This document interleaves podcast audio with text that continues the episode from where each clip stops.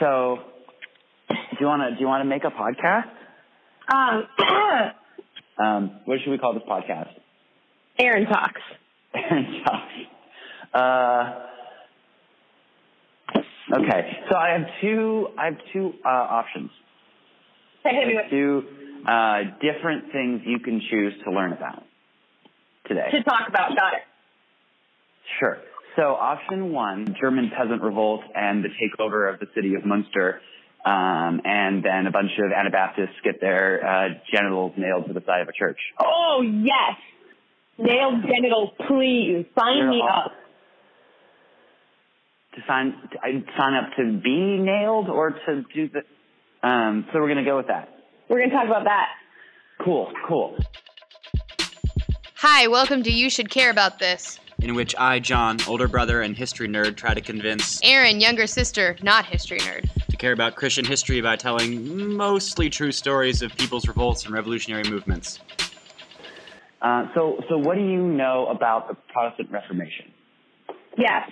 So Martin Luther. Is that the right one or is that the wrong one? I mean, he's a character. He's definitely a character in the Protestant Reformation. Okay. It's hard to talk about it without talking about him. He had a problem with the Catholic Church and he nailed 95 theses to their door and said, I'm out. And he took a a bunch of his friends and left because they wanted to kill him. How much of that is true? That's just, that's pretty spot on. That's great. Thank you. Yeah, you, you did a good great. job. You did a good job. Um, should we just call that a day then? That's the whole podcast. Yeah, you're welcome, folks. So, okay, so that's Ma- that's Martin Luther. Great. Yes. Is that the Protestant Reformation or is that the Lutheran something? I mean, yes, it is the Protestant Reformation out of which we get the Lutherans, which Okay. they may not want to be referred to as the Lutheran some things, but anyway. So I don't want to start there. Martin Luther is sort of like step F in the process. I want to start with uh, the Black Plague. Okay. Mike. Great, great guess, Mike. Uh, disease, bring out your dead. I'm not dead yet. I'm really, I'm doing better. I'm feeling much better. Yep, yep, yep. I've seen that, I've seen that one. Right. Yes, yes. So, so we have this idea that the Middle Ages were all just sort of the same, right? People just I like have that out. idea. They lived for some amount of short amount of years, and they were covered in filth, and then they died, and they were all Catholic. Yeah. Um, some of that is true, right? Some of it is true that like life was uh, difficult and people did not live a whole long time, and there were a lot of diseases, and many people were probably covered in filth, and some of um, them were Catholic. and some of them were Catholic. Um, but some of them were not Catholic, and some of them were like, I don't really know how I feel about this Catholicism thing. And there was also a lot of constant change. There were uh, brand new monastic orders that get created, and then a bunch of people get declared heretics, and then there were like crusades, and then people were like killing all the Muslims, except the Muslims were winning a lot of the battles. And there were like whole groups of uh, like peasants in revolt all the time, and like lots of uh, royalty killing each other. It's actually there's a lot of things happening in the midst of all this uh, mess. Uh, there's there's serfdom, right? What you Yes, know about- yes, what you know- yes, What do you know about serfdom? Uh, it's like a triangle, like the food pyramid, except it's not carbs on the bottom, it's serfs. and you're supposed to consume a certain number of serfs every day? I think so. Yeah, I think that's right. Yeah, in in the sense that there's like there's like royalty on the top and there are serfs on the bottom, and there's like knights in the middle. I don't know what your triangle looks like. Um, well, the the rich people, the rich people are on the top. Uh huh. The royalty are, and then there's. Oh man, I have to think about uh, my sixth grade textbook with Miss Pownell. Yeah. Um, then there's the slightly less less rich people, sure. and then we go all the way down, and then the serfs are at the bottom. Right, right. I think one of the things that's it's that's uh, unique though about so like you could also just use that pyramid for say like contemporary capitalism, right? There's like a few elites, there's some amount of people who are like variously like professional middle class, lower middle class, and then it's like a lot of people who are working class Yeah, um, and poor, and that's and that's capitalism. That is how I one think of that too, though. Yes. One of the things about, about serfdom that is unique is people aren't paid wages. So a whole, whole, whole large percentage of people in Europe work land that they don't really own, uh, Okay. and they're not really paid in wages. Um, they work on land owned by these lords. But one of the things that gives a lot of power is the Black Death. So Yeah.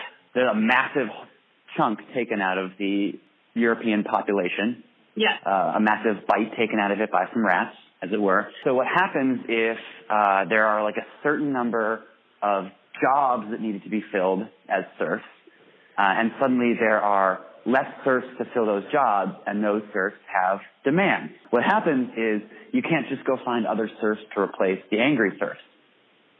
You know, if a group of serfs get together and say, "Hey, we demand that you like give us these rights, you give us this power, you give us like um, more control over what we're doing, or we're going to leave," Uh huh. the Lord is like kind of shit out of luck, right? Right. Kind of like, well, I can't just go find some more serfs because the serfs are all dead. So it increases the bargaining power of the serfs, right? Right. Um, this has like massive ripple effects all across the like 1400s, 1500s. Um, one of the big things that that peasants and serfs do to protest and resist, like being made to work really, really long hours or like not getting fairly compensated with land, other things, is they would just disappear into the woods. And there were these huge swaths of land that were known as the commons. They were Uh-huh. sort of collectively held by lords, but also really managed by no one. And so, you know, a whole group of people just like disappear into the woods for a few, a few years. Oh. And just like live in the woods and like grow food in the woods. And like if some knights came in after them, they would move to a different part of the woods. And you, what are you going to do? You know, you come out when you, you come out when your lord has met your demands, um, or not. Oh my gosh, it's like Shrek. Yes, yes, yes. So they pulled they pulled the Shrek strategy. Yeah, yeah, yeah. I got you. Well, it wasn't Shrek. It was the the fairy tale creature. But that's okay. Keep going. Yeah, it's been a while for me since I saw the movie. Strategy two um, is like resistance in the workplace. Serfs would show up to work late. They would refuse to go to work. They would work really slowly. Um, there's this story from England in the uh, 14 1500s of a whole bunch of peasants who are trying to uh, win some demands from their lord.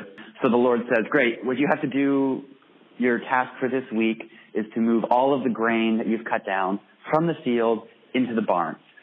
And the peasants say, "Great, we can do that, uh, but your your instructions didn't say anything about a wheelbarrow, so we're going to move them one stick of wheat at a time, one stalk at a time, and that might take us." I don't know, about 40 years. But we're just doing what we're told. So we did, they did what's called work to rule. They followed the rules very strictly and made work very, very, very inefficient. Yeah. Um, third option, people would move to cities. The cities are getting a lot bigger at this time.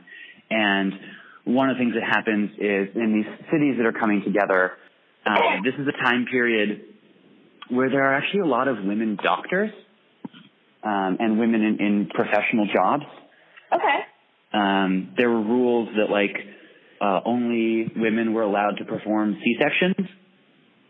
Um, the city of Frankfurt in Germany hired like 16 women doctors over the course of the 14th century, and also instituted like citywide healthcare. So they had socialized medicine performed by women in the in the 14th century Classic. pretty good, pretty good. Okay, so so this is our setup. This is like what's happening before the Protestant Reformation, and at the same time, there's all these you know struggles around what the church is, who's a part of the church, um, you know, the selling of um, indulgences, right? Yep, yep, yep, yep, yep. Do you remember the selling of indulgences? What's the selling of indulgences? Uh, bad. It Bad. means that you get to go to heaven because you have money. Yeah, or you get to spend less time in Last time in purgatory. Less time in purgatory. I said it first. you win a prize. And then what we get is more or less an explosion at the start of the 1500s. Pew, pew, pew, pew, pew. That's where you put in your air horn sound. That that was it. That was great. That was a good air horn sound. Um, and so all of these these peasants who are starting to to have greater and greater uprisings. Um, so this culminates in, in Germany in what's known as the Peasants' War, the German Peasants' War, uh, which is exactly what it sounds like. Okay. It's where a bunch of German peasants rose up against all of the various lords of the various small German kingdoms. Yep, I follow. Um, right. So, so here's the problem though. So German peasants are like trying to organize. They like really believe in equality. They're like trying to be about gender equality, trying to be about like overthrowing the elite and like uh, getting back property that belongs to them, or maybe like abolishing the concept of property. So they're running their army non-hierarchically. Okay. So, like, say you're going into battle and you're facing off against like a bunch of knights from your neighboring lord. The peasants would like gather in a circle and try to decide via consensus how they would fight the battle. Right. Not why this- Not time efficient. It it works horribly, and like a couple hundred thousand peasants get killed. The, you know, so the takeaway from this is like sometimes you need efficient decision making structures, and you need something that's going to work better than like your spokes council or your like, consensus based meeting. right. Great, right? So the German Peasants' War goes terribly for the peasants. Um, and, and it's all part of this big backlash that happens when elites are like, crap, if we don't do something, these peasants and these workers in these cities are going to rise up and they're actually going to like defeat us and they're going to take back all the land and all the new factories and all the churches and then uh, we're going to have equality and we can't be happy with that. Yeah, no, So- that would suck. Yeah. So so there's sort of a, a, a three pronged strategy that the elites use. And it. was Um, strategy one is Money. everything get, everything gets privatized. So all of those big public lands that the peasants would just disappear into, those all get enclosed. People start, um, the rich start building, they start fencing off all this land. And they say, I own this, you own that. Everything gets privatized. So everything gets privatized. Um, that public health care they had in Frankfurt, that gets abolished. All of Women the, doctors, not for Oh. another 600 years. Basically, yeah. So, so first thing first, it's called the Great Confinement. Everything gets privatized and closed. Um, everything has to be owned by someone in particular. Nothing can be owned by the collective. Nothing can be owned by a city or by, you know, a group of people. Um, and that leads to, to yes, you're absolutely right. That leads to the abolition of women doctors, of women in a lot of leadership positions, um, and it generally leads to an increase in violence against women. This is the start of witch hunts.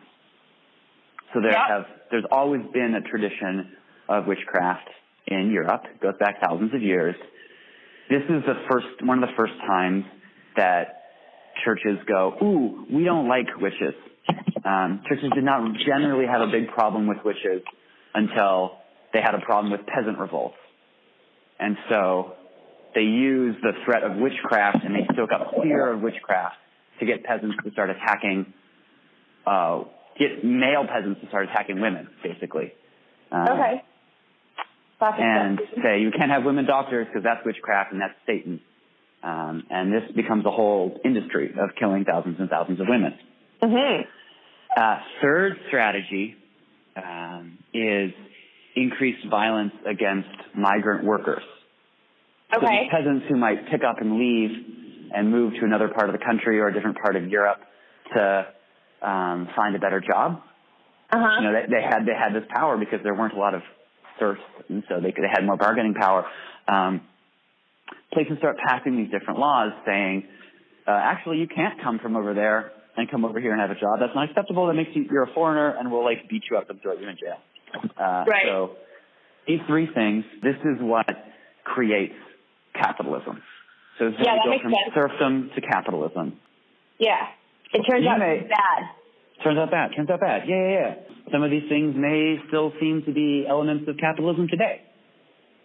Or yes. Most. Huh. Yes. Um, so you may ask yourself. This is What may I ask myself? Okay.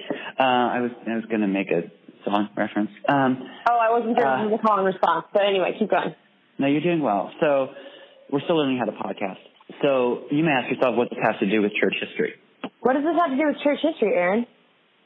Great. Thanks you for asking. Other wait, does this make me the other part of Aaron? Um, well, no, I'm, I just might ask myself that, but what would my answer be?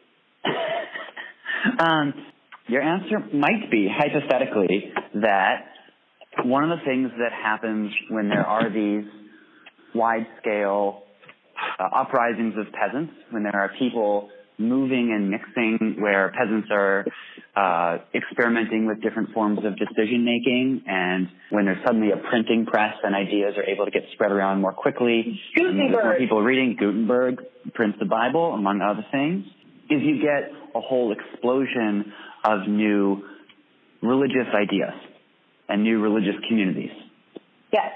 so again, this is like the Middle Ages. There's lots of things happening. There's always new religious movements, but the Protestant Reformation like turns it up to eleven. Yeah. Yeah, which as we know is louder than ten. Uh, One more. Yeah. So so Martin Luther does nail 95 theses to the door of a church. Does sort of ask gently for some reforms. But one of the reasons that he's successful, besides the fact that he is just like an incredibly determined, very, very anxious person who's like so, so, so, so concerned about being right that Yeah. like he is just willing to wreck himself to prove the point, uh, is that he's instituting a, a reform that could actually support local lords in his area to get some power. They're like, oh, what if we all decided to be Lutherans? Then we wouldn't have to be Catholics. Then we could sort of break away. Huh, this is convenient for us. Wait, why don't they want to be Catholics? Well, they don't want to keep giving their money to Italy. They don't want to like maybe have to, you know, be in agreement with this whole Holy Roman Empire thing that's happening. Um, but like it, yeah, it, it gives them some power and legitimacy, and it gives a like an ideology for people to organize behind. Okay. Yeah, yeah, yeah. Um, but like Luther is, I don't know. I, I'm sure there are lots of people who think that the story of Martin Luther is fascinating. There are way, way, way more fascinating things that happen, like the Cathars in France, which is like tens and hundreds of thousands of people who decide that if you're really, really going to follow Jesus, you're going to become vegan and a pacifist. Yep. Um, yeah, and they also The early hipsters. yeah, well, they also abolished marriage. So they uh, they went all out on it. Again, if you're vegan and pacifist, uh, you don't do well in battle, and you don't do well when the knights come to kill your people. Um, The iron levels were a little too low. And you're pacifist. Oh, yeah, sorry, there's that too. I was not disparaging vegans. Uh, I wasn't disparaging pacifists. I was just pointing out that we often lose wars. Um, Because of anemia. Okay. um, I have a uh, point to make here. Apparently, About I don't know hemoglobin. what- I don't know what why you what you have against vegans. Nothing, as Um, long as they take their iron supplement. Moving on. Yeah, So- we got sidetracked. So so there are these there are these movements like the Cathars, there are the Lutherans, um, there are other people who begin promoting this like really really dangerous idea that people should maybe read their Bibles for themselves. Mm. the, into the midst of this, there's a group of people uh, born out of these peasant uprisings who say, "Hey, we should take the Bible, we should read it as a community, make a, we should be able to decide what it means as a community, um, and then people should be able to join a religious community once they understand fully and deeply what the faith means and what it means to follow Jesus, and then when they're adults and they know that, they can be baptized." Or maybe And now and- your time. The and that, and that, and and that, yeah, and that, and then and baptized. Right, exactly. Yes, and thus we have the Anabaptists, the rebaptizers, who are born out of these these peasant movements and this desire to sort of wrestle the faith away from the elites and discover what it means to actually do the things that they believe are in the Bible, that we believe are in the Bible. I'm a little biased here, obviously. Okay, so now I might be asking myself, what does this have to do with nailing genitals to a door? Yes, yes. So the Anabaptists, a lot, some Anabaptists participated in these peasant wars, peasant Greek German peasant war, other peasant uprisings, and didn't didn't go didn't go so well. Out of this, a lot of folks go back to their Bibles and go, mm, it seems that that Jesus didn't pick the violent uprising strategy, so therefore we're not going to, and we're going to continue to believe these things and do these things, but not engage in, in violent resistance. Um, this is where we get lots of Anabaptists getting massacred in large numbers by the thousands. I mean, they were getting That's not a massacred before, but they were getting massacred like with a sword in their hand, and now they're getting massacred without a sword in their hand. Um, Yeah. Yeah, sort of one, you know, Six of one, ten dozens of another. that's definitely not the thing. So uh, that's an approach that a lot of folks take, and that's the approach that this guy named Menno Simons takes. Ah, I've heard he it was ar- weird. ar- argues very vehemently that people should, if you read the Bible well, A, you'll get baptized as an adult once you understand all the things, and B, uh, you will uh, be nonviolent. However, there is another group of Anabaptists who take a slightly different approach. And at the tail end of, of these peasant wars, they um, go to the city of, of Munster, Uh huh. like the, like the cheese, Okay. and they, they take it over. Um, they take over the city of Munster. I actually need to pause for a brief second and uh, Thanks for sponsors. Uh, man, I really. Do you have? Do you, would you like to thank a sponsor right now? Um, well, I like to thank the soup that I'm about to eat, and whenever this is done, because it will be good for me. Yes, yes. Soup is good. Amen. Um, that was more of a prayer than a sponsorship. Um, uh, so, so interesting thing. I had to look this. I just had to pause and look this up. So this group of Anabaptists go in and they actually win, like they're the local city council elections, equivalent to local city council elections Uh-huh. in Munster. And then they say, hot surprise, we won local city council elections. We're uh, taking over and declaring theocracy, a new like religious order. We're going to turn this city into sort of the truest reflection of what we think the kingdom of God looks like. And what does it look like? So far? Well, so so first things first, they establish um, an agreement. So they're in the city, right? So they're so the urban folks. They establish an agreement with some local peasants that they're going to be cooperating. One of the things they do is they go in, they start uh, looking at the the records of of who owns what, and begin to sort of systematically abolish private property in the area. Good. Yes. So that's sort of step one in establishing a quote unquote new Jerusalem is like rich people don't get to keep their stuff anymore. They have to share with everyone else. Abolish private property. Right. Good. This doesn't play well with the rich. I don't know if you uh, know this about rich people, but they like to keep hold of their things. Okay. Yeah, no, I've heard that. Yeah, um, they also kicked out all the religious leaders, and then they kicked out the rich people after they took their stuff. Um, so a bunch of, of lords in the greater area are like, cool, we're gonna band all of our forces together, and we're gonna come take the city back. Uh, and they set up a siege of the city of Munster um, to try to take it back. So the, the, the, they're sieging them there, and they're going back and forth, and they're trying to protect. Uh, they're trying to protect the city and protect this like egalitarian vision. And then they make uh, kind of a kind of a bad mistake where they so first so one of their another initial proposals was we're going to abolish we're going to take out the rich and the religious leaders, the pastors and such, um, and we're going to redistribute the things. And we're also then going to abolish marriage Uh huh. potentially good, potentially good. Oh, they also like went around and like destroyed a bunch of stuff in the cathedrals and the monasteries. Um, and you know they say all property is held in common. There is no private property. And then they extend that um, to including women as property that is held in common by men. like they're saying that women are not held in property, are not property, or they're saying that they can destroy women, women are property. This this the second one. Ah. Um, More problematic. Yeah, or or they abolish marriage and then basically switch it over to polygamy, and so John of Leyden, um, who's like 25 when this happens, uh, decides that uh, polygamy is good, and he takes uh, 16 wives. He beheads one woman for refusing to marry him. Maybe they're not actually sure if he did that or not, but people say he did. Sort of throw the gender equality thing out the window pretty seriously Yeah. No, Um, not, a good look. which fundamentally undermines the sense of solidarity in the city. Suddenly, Yeah. women are like, "Hey, this is no longer my revolution. I don't want to be part of this," and this is you know this is not my vision of the kingdom of God. I don't remember this part of the gospel.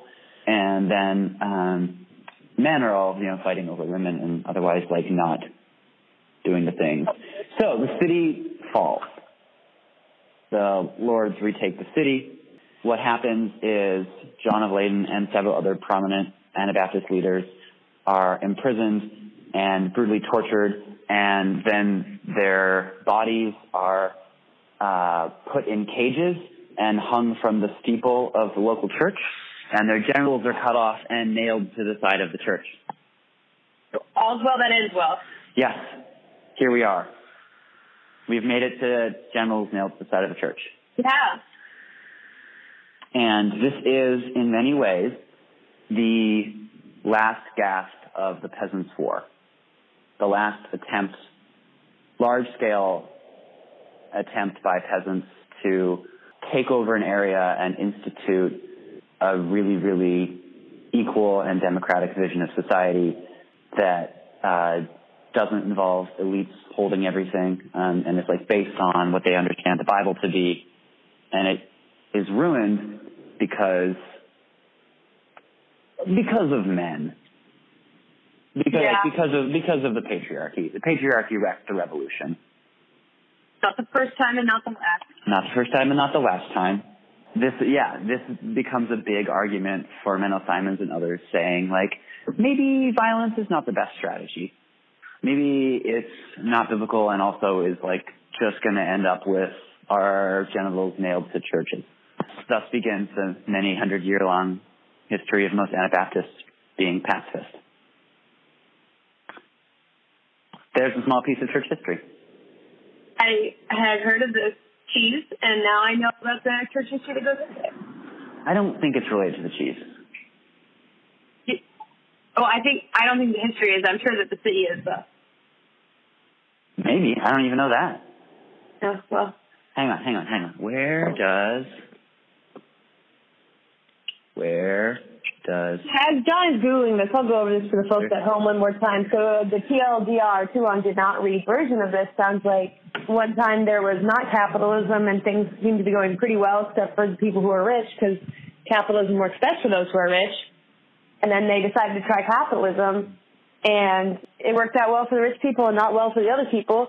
So then the quote unquote other people, as I just labeled it, decided to try something different, but they still did the patriarchy thing, which is why they failed, and then they got their dicks cut off. How'd I do? That's perfect. Uh, yeah, your Munster's from the region where the city is. That's close. Yeah. Cool. We did it. Cool. All right. I need I need to go. I need to eat some pizza. You need to eat some soup. Yeah, sounds good. Have a good life. You too. Drive safe tomorrow. Bye. Bye.